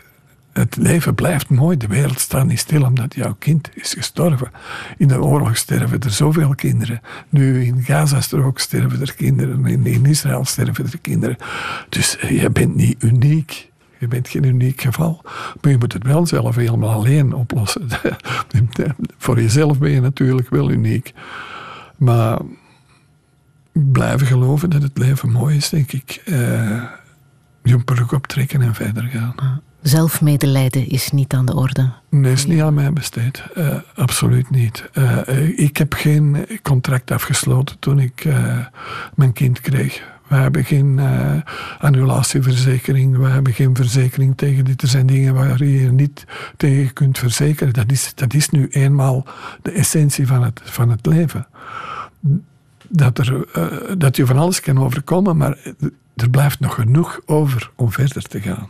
Er blijft zeker nog genoeg. En je hebt natuurlijk je, je goede herinneringen waar je aan, aan kunt vasthouden. Maar doorlopen. Wat zijn de goede herinneringen aan jouw zoon en dochter? Ja, mijn, mijn zoon was een hele speciale.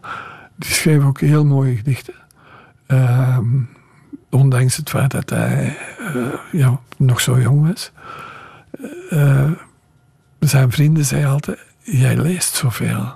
Hij las inderdaad heel veel. Hij ging zoals ik op zoek in, uh, in Mechelen, waar hij op kot was.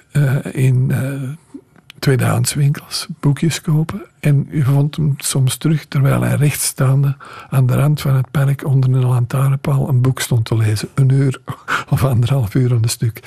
Zo'n uh, Quibus was mijn zoon. Uh, en mijn dochter is, uh, blijft in mijn herinnering als de vrouw die op haar 29ste eindelijk haar eerste kindje kreeg. En drie maanden later stierf. Maar ze, ze is moeder kunnen worden. En dat vind ik fantastisch. Dat is twee keer een onwezenlijke boodschap die je ook krijgt. Hè? Dat is een bericht ja. waar niemand op voorbereid is. Als dat wordt gemeld, dat je zoon is verongelukt, je dochter is gestorven. Uh, toen ik telefoon kreeg van mijn dochter, was ik in, uh, was ik uh, bij, mij, bij mij thuis, zal ik zeggen, in Wallonië, in mijn huisje. En het was al half één s'nachts en ik zat nog te lezen in bed. En ik weet nog heel goed, Erik Minne, een biografie van Rick Wouters. Sindsdien moet ik niks meer van Wouters hebben. Ik kan, geen schilderij of zijn naam niet meer horen. Die, dat boek ligt ergens onderaan. Dat is, dat daar gestopt. Uh, dat van mijn zoon, dat was de druk op de bel. En je doet de deur open, er staat een gendarm. Dat is ook slecht nieuws. Daarom heb ik heel veel pijn altijd als ik voor een huis in een gewone straat een combi zie staan. Dan denk ik altijd, ai, ai, slecht nieuws, slecht nieuws. Uh, er is nog iets dat ik, kwijt wil voor mensen die niet weten wat verdriet is. Men, men uh, rationaliseert verdriet dikwijls. Men denkt dat het mentaal is, uh, dat het hier tussen uw oren zit. Maar verdriet is iets fysisch ook. Uh, is een Nederlandse schrijfster die dat goed uitdrukt, de naam ontsnapt me even. En die zegt, verdriet is een beest dat in uw buik zich geïnstalleerd heeft. En wanneer jij moe bent en wanneer jij wil gaan slapen, richt dat zich op. En wanneer jij je wilt oprichten, trekt dat je neer, want dan wil zij gaan slapen. En dat uit zich bij mij en bij mij, bij mij niet alleen, bij zoveel andere mensen, in gewrichtspijnen, nekpijnen, uh, kniepijnen, maagpijnen. En dat kan ja, jaren duren. Maar daar, dat, is, dat zijn juist de dingen waar je mee moet leven. En waarbij je je niet mag neerleggen, want het haalt je zelf ook neer. En dan maak je alleen maar andere mensen nog ongelukkiger. Je hebt net hetzelfde meegemaakt als je ouders, als je vader. Straf, hè? Ja, want die zijn ook een zoon en een dochter. Ja, absoluut. De, de geschiedenis herhaalt zich. Heeft jou dat op een of andere manier toch gesterkt? Denk het. Denk het. Je wordt wel u wordt wel um, hard. In, uh, zeker als ik jong was, was ik keihard. Omdat ik die fase, dat was een blinde fase in mijn leven. Ik, ben, ik, ben, ik heb iets overgeslagen. Dus ik, ik mis een schakel. Daardoor uh, kwetst je ook mensen zonder dat je het weet. Uh, omdat je die gevoelens nooit hebt kunnen herkennen of laten bovenkomen. Die zijn altijd onderdrukt geweest. Bij mij is, heb ik dat goed beseft bij mezelf dan, hè, in, mijn geval, toen, denk dat dat nog maar een jaar of zeven, acht geleden is, ontmoette ik iemand en die zei, "M- mag ik u even tegenhouden? Ik was met de fiets. Eh, ja, eh, wie bent u? Ik ben eh, de helper van de molenaar in uw dorp. Van vroeger dan. En ik, heb u, ik zie u dikwijls voorbij komen. En ik ben degene die uw broertje uit die auto heeft gehaald. Dat, zoveel jaren, twintig, wat, twintig, vijftig jaar later. En ik heb dat altijd willen zeggen, maar hij durft niet. En dan is bij mij het besef gekomen, dus zeer laat, van dat is eigenlijk de sleutel tot mijn eigen leven. Daar zit de code. Die is toen uitgewist. Dat heeft mij op een of andere manier heeft dat iets losgemaakt. Eh, Heeft mij dat van binnen van bevrijd, denk ik. En die mensen die zag er nadien ook heel goed uit. Zo van, oef, ik heb het eindelijk eens kunnen zeggen. En eh, dat deed heel erg deugd. En dan eh, kom je toch stilaan tot inzicht. Maar je ziet, hoeveel jaar was dat geleden? Dat was in 64. En die ontmoeting, die, die, ja, dat is bijna 50 jaar later. Heb je met je vader over jullie gemeenschappelijke ervaring kunnen praten? Nee, nee. Dat, ja, dat is het juist. Hm. Had je dat gewild? Ik denk dat ik daar nog niet klaar voor was. Zoals hij er ook vroeger niet klaar voor was. We praten met je ouders kan altijd, hè? Ook al is het Ja, jaren later. Ja, ja, natuurlijk. Maar dat is niet gebeurd. Dat is niet gebeurd. Mm-hmm.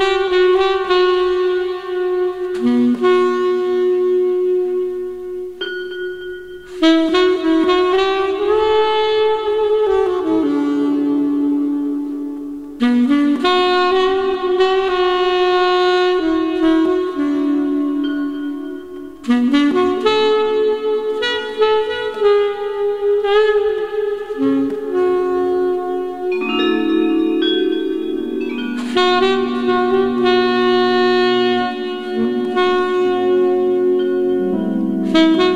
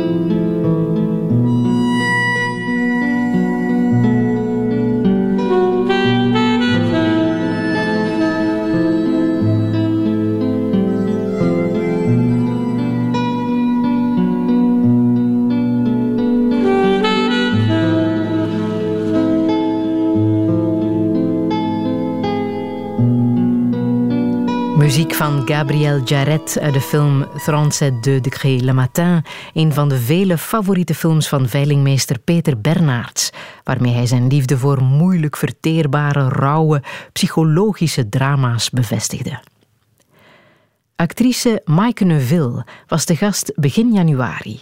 Een paar dagen voor ze de Ensor voor de beste actrice zou winnen voor haar vertolking in de film All of Us.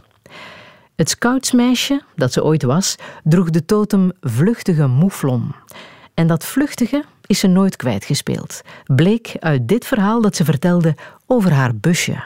ik had, eh, ja, wanneer? Ik denk in 2012 zoiets, heb ik een eh, Volkswagen busje gekocht. En eh, ja, ik moest weer even vluchten, denk ik. En dan ben ik ja, door Frankrijk gereden, een beetje naar Spanje gegaan. En eh, die cd, want dat was toen nog met cd's, denk ik, in dat busje. Dat weet ik eigenlijk. Jawel, jawel. Eh, ja, die heeft mij ehm, begeleid op de wegen waar ik heel erg traag overreed. Want ik had een beetje een miskoop gedaan. En de, dat was niet meer de oorspronkelijke motor die erin zat. En achteraf bleek dat degene van wie ik het busje had gekocht, ik weet niet of hij nu aan het luisteren is, maar hij mag het horen, ook een 2PK-handelaar was. Dus eh, mijn vermoeden is dat daar een 2PK-motor in zat. maar dat was eigenlijk ook een beetje gevaarlijk, dus dat is niet helemaal grappig. Maar als ik op de snelweg aan het rijden was, op een ehm, eh, helling, dan eh, ja, ging ik niet veel meer dan 40 per uur. Ja. Ja. Ja.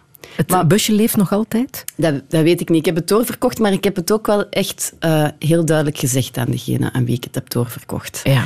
Eh, maar dus eh, sinds dat ik dat begrepen had, nam ik dan ook niet meer de snelwegen, maar de kleinere wegen, wat natuurlijk wel... ehm, Was dat een pijnlijk afscheid met dat busje? Ja, eigenlijk wel. Ja, dat was ook weer dubbel. Ik was toen zwanger van, van Nico, van onze dochter. En eh, ik wilde er ook niet meer mee rijden, omdat ik het te gevaarlijk vond eigenlijk. Omdat er, ja... eh, of, of ik had ook geen zin om, als, als er dan weer iets was, om dan met zo'n... Ofwel met een kind, ofwel met een zwangere buik ergens onder te moeten gaan kruipen. Ehm, en dan heb ik het wel met spijt in het hart verkocht. En hoe doe je dat nu als je wil vluchten? Ik heb een nieuw busje gekocht. Ja, ja, ja. eh, een beter busje. ja, een beter busje. Ja, ik heb het zelfs laten... Ik heb gewoon een, een bestelwagenbusje gekocht en het dan eh, door iemand ongelooflijk eh, laten inrichten. Het heeft ook een naam, dacht ik. Ja, Daisy heet ze. Waarom heet ze Daisy? Ehm, mijn vorige busje heette Fanny. Dat was een eh, naam die mijn zus had bedacht. Ja. En dus het moest sowieso een vrouwennaam zijn. Ja, ja ik bedoel, eh, logisch, vind ik, ook in deze tijden. Ehm, en deze komt eigenlijk... Ik vond het ook mooi dat het ook op een Y eindigde. En ehm, ooit waren... Ja, dat is eigenlijk een lang verhaal, maar bon, ik zal het proberen niet te lang te maken. Maar we waren in Zuid-Afrika ehm, eh, met mijn zus eh, en mijn papa. Want ja, mijn mama is gestorven in Zuid-Afrika. En wij waren daar eh, vijf jaar later. En mijn zus en ik hadden ehm, stevige ruzie gehad. Ik neem aan omwille van... ja, dingen die je moet verwerken en die eh, onderdrukt zijn. En ehm er kwam van alles naar boven. En dus ik was echt enorm kwaad op haar, maar echt ziedend. En wij kwamen bij eh, de B&B waar wij toen sliepen. En daar zat een vrouw. Ik zie ze nog voor mij in wit. eh, er zat zo'n soort wit plushy vest aan. Die was aan het roken. En ik, ja, ik rook helemaal niet. Ik rookte al lang niet meer. En ik zei, can I have a cigarette, please? En die zei, ja, ja, sure. En dan zijn wij beginnen praten. En die heeft, ons ook, eh, die heeft mij ook eh, wijn uitgeschonken, uiteraard. En dat was zo'n fantastische ontmoeting. En later is mijn zus daar ook bij gekomen. En die vrouw was een soort... Ja, ik beschouw die echt als, als een engel. Als iemand die ik toen moest tegenkomen. Zij had zelf ook een heel heftig levensverhaal. Zo. En dat was zo... Die, die, die maakte het goed. En ehm, ja, ik zag dat busje en dat was zo... Ja, ja een wit... Mercedes-busje, ja, een beetje ja, saai of zo. Maar ik moest ineens denken aan die witte plushy jas van, De- van Daisy, heette zij dus. Desiree, eigenlijk. En ik dacht, ja, dat is... Wat een mooi eerbetoon. Ja. ja. Maar je hebt natuurlijk nooit kunnen laten weten aan die vrouw dat je nu een busje hebt.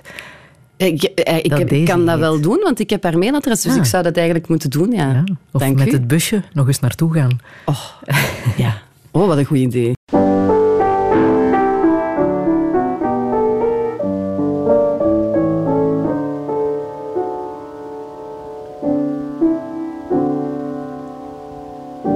Poor mum, poor mum, after a lifetime of dreaming.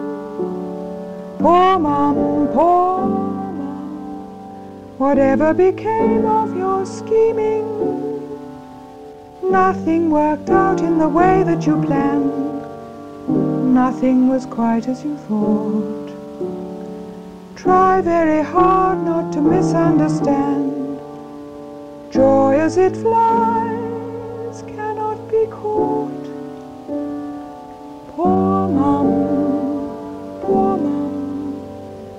Mum, did you take a wrong turning?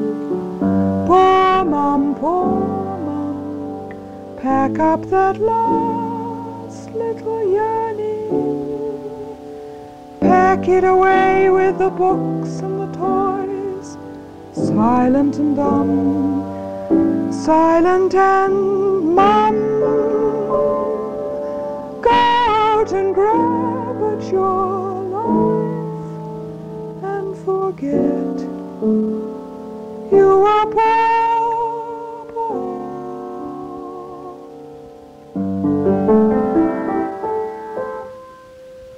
Molly Drake nam dit nummer op als reactie op Poor Boy, het bekende nummer van haar zoon Nick Drake, die onverwacht en veel te vroeg het leven verliet.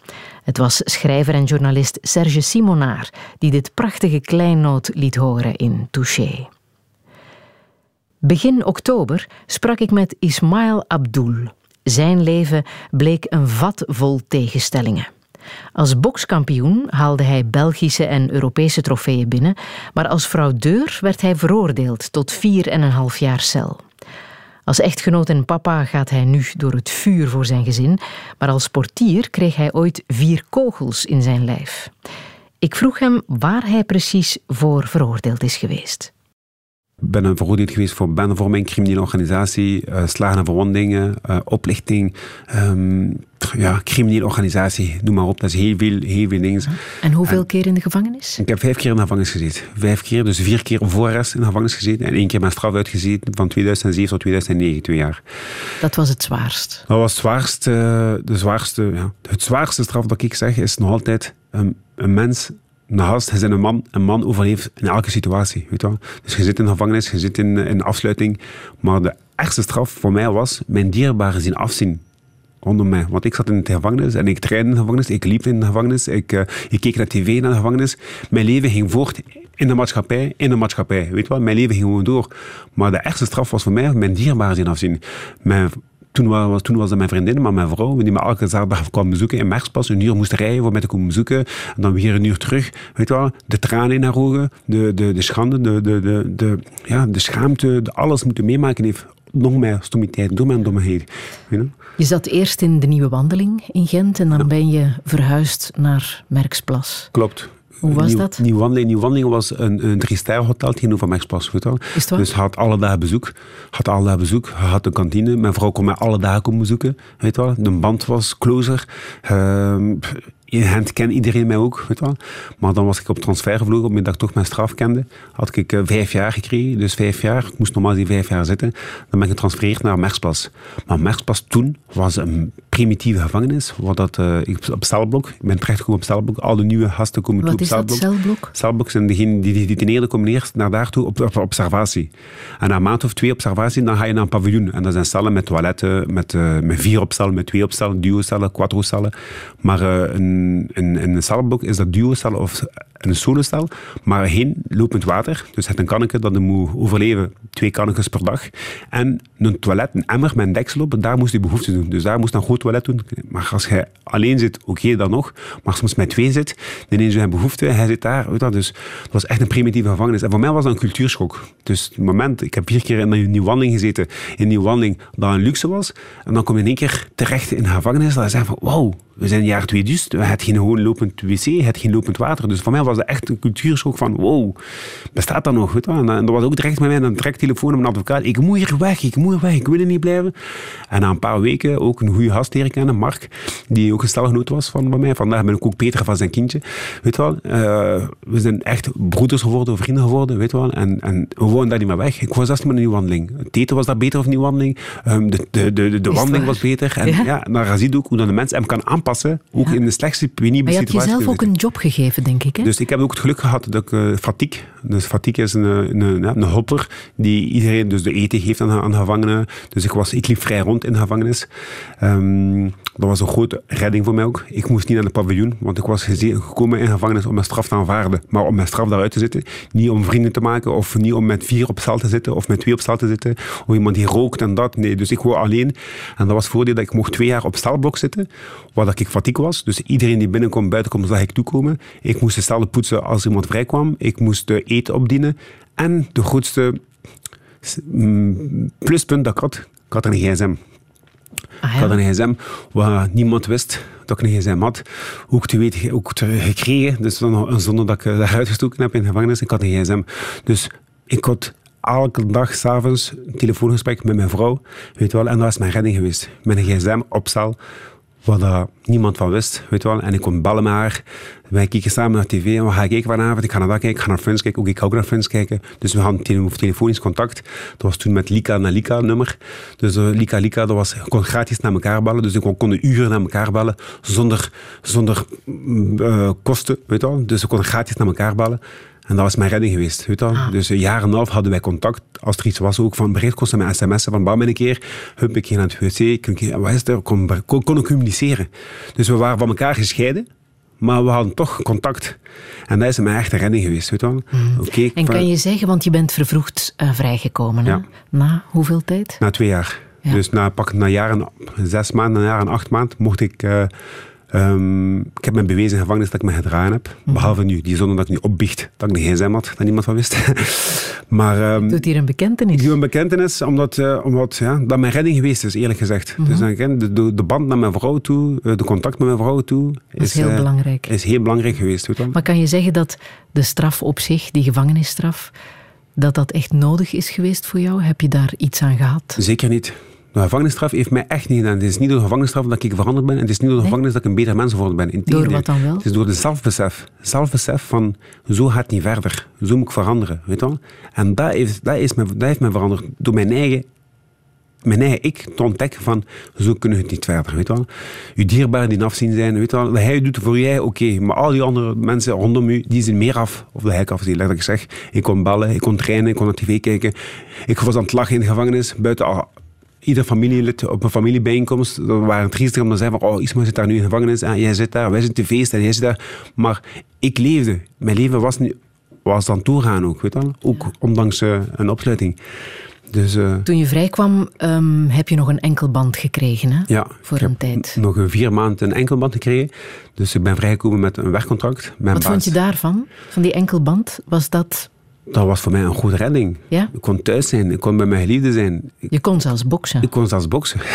De eerste bokser die ooit gebokst heeft met een enkelband Met was enkelband. ik. Ja, een enkelband. Ja. Dus ik kon doen wat ik wou doen en ik, ik was vrij.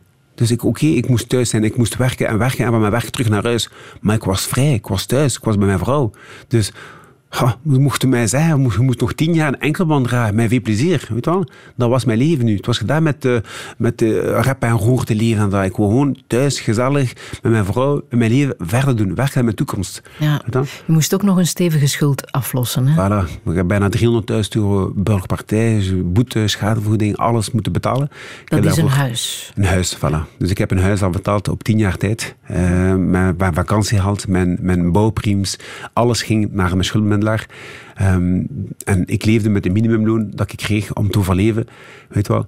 En nog, nog een... eh, een bezware beproeving geweest, weet wel, van weet wel, rekenen, boodschappen doen en rekenen van, kijk, ik ga vandaag maar vier, vijf dozen melk kopen en ik ga van de week werken, weet wel, dus ik moest rekenen, ik had zwart sneeuw gezien, mijn zeker mijn vrouw ook, ze ook alles afgezien met mij, het zijn mijn stommiteiten, het zijn mijn dommigheden, maar mijn vrouw en mijn dierma hebben ook mee afgezien met die probleem, en zeker mijn vrouw, zij heeft ook niet het leven geleid wat dat ze kon krijgen, met, door met mij te blijven uit liefde, weet je wel. Ja, ja. Dus... eh, Mensen die in de gevangenis zitten, zijn dat slechte mensen? Nee, juist daarom. Ik kan niet zeggen allemaal. Het overal goede, het overal slechte. En dat is ook met de gevangenis, gevangenismensen. En daarvoor ook, ik kan misschien op die twee jaar dat ik gezeten heb, heb ik misschien vijf goede vrienden aan overgehouden. Dat ik zeg van, dat zijn echt goede gasten, weet je wel. Ja. Maar En echt hoe, goede hoe kerels. herken je dan goede gasten? Met aan praatjes, aan praatjes en dingen zijn iedereen bij goede gasten. Hè. Met aan praatjes kunnen iedereen, maar iemand, echt iemand leren kennen. Like bijvoorbeeld Mark. Ik heb met hem twee, twee maanden op cel geleefd, weet je wel. Ik heb met hem twee maanden op cel, we hebben samen eh, eh, eh, de afwas gedaan. We hebben samen op, een toiletpot gezeten. Ik bedoel, maar met iemand samen te leven, dan leert iemand echt kennen. Weet je. En dan weet ik, dan, dan ken ik zijn inborst. En zijn inborst is echt vrij goed. En ook geen stommiteiten. En op papier heeft hij misschien minder kwaaie dingen gedaan dan ik. Maar ik heb maar twee jaar van mijn vijf jaar moeten zitten. En hij heeft acht jaar gekregen en hij heeft acht jaar moeten zitten. Weet je wel? Dus, weet je wel? En het zeker geen slechte gast. Ook stommiteit. En heel veel jongens die in de gevangenis zitten met stommiteit en met dommigheden. Weet je wel? En dat is niet de, de houvast of de, de band hebben die hen op de rechte spoor kunnen duwen of kunnen helpen. Weet je En had jij mensen die met jou kwamen praten over dat rechte pad en hoe je je leven kon Ja, beteren? ja, zeker. Maar ik ben ook een, afstand, een afstandelijke jong. Weet je wel. Met iemand die ik me goed voel, ga ik open, open kaart spelen. Iemand die ik niet goed ken, was ik dus al veel veranderd, ben al veel opener. Maar ben ik toe, ben dicht. En in de gevangenis was het ook zo. De wandeling was uh, in de wandeling. Dan liep ik altijd met dezelfde jongens, of liever alleen. Weet wel. Ik was ook niet iemand die rappe vrienden ging maken. Dat. Ik was daar voor mijn straf uit te zitten. En dat was het. Weet wel. Niet voor vrienden te maken of niet aantrekken. Er waren een paar keer betoging geweest. eh, Opstanding, opstanding. Dan zei van, kijk, nu, uh, we zijn allemaal buiten. En tijd is tijd. We gaan opstand, opstand creëren. Als het tijd is voor de stal te gaan, iedereen moet terug naar de stal. Wij gaan niet. We gaan op de wandeling blijven. Weet wel. Dus protest. Weet wel. Dat ik zei van, ik ben niet naar hier gekomen om meer miserie te maken. Ik ben hier gekomen om mijn straf uit te zijn. Doe wat jullie willen doen, weet wel. En op dat gebied was ik ook apart. Dan bleven ze met Hanse bende buiten, weet wel. Iedereen bleef buiten van de gevangenis om nog dingen. En ik was misschien soms de enige of met een paar die terug naar zijn stal ging. Maar ik was daar niet gekomen om een bende te creëren of ik was daar niet gekomen om een paar vrienden te creëren. Ik was daar gekomen om mijn straf uit te zitten. Dus opstand of niet, ik deed wat ik moest doen. Ik ging naar mijn stal, ik ging daar. En dan mochten mensen misschien zeggen van, oh, ja, had lekker of zie of dat, dat. Maar daar lag ik niet wakker van, weet je wel. Ik ben gekomen om mijn straf uit te zitten en niet om vrienden te maken of gelijk hoe of wat.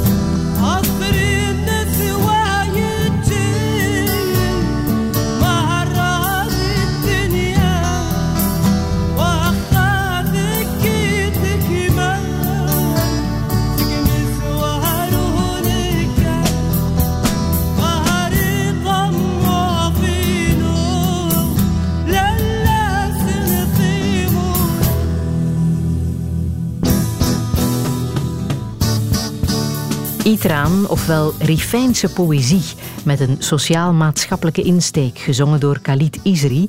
Het was eh, schrijver Mohamed Ouamari die ons dit leerde kennen in Touché. Dit was de eerste terugblik op het Touchéjaar 2021. Alle gesprekken zijn integraal te herbeluisteren via onze podcast, terug te vinden in de app van Radio 1.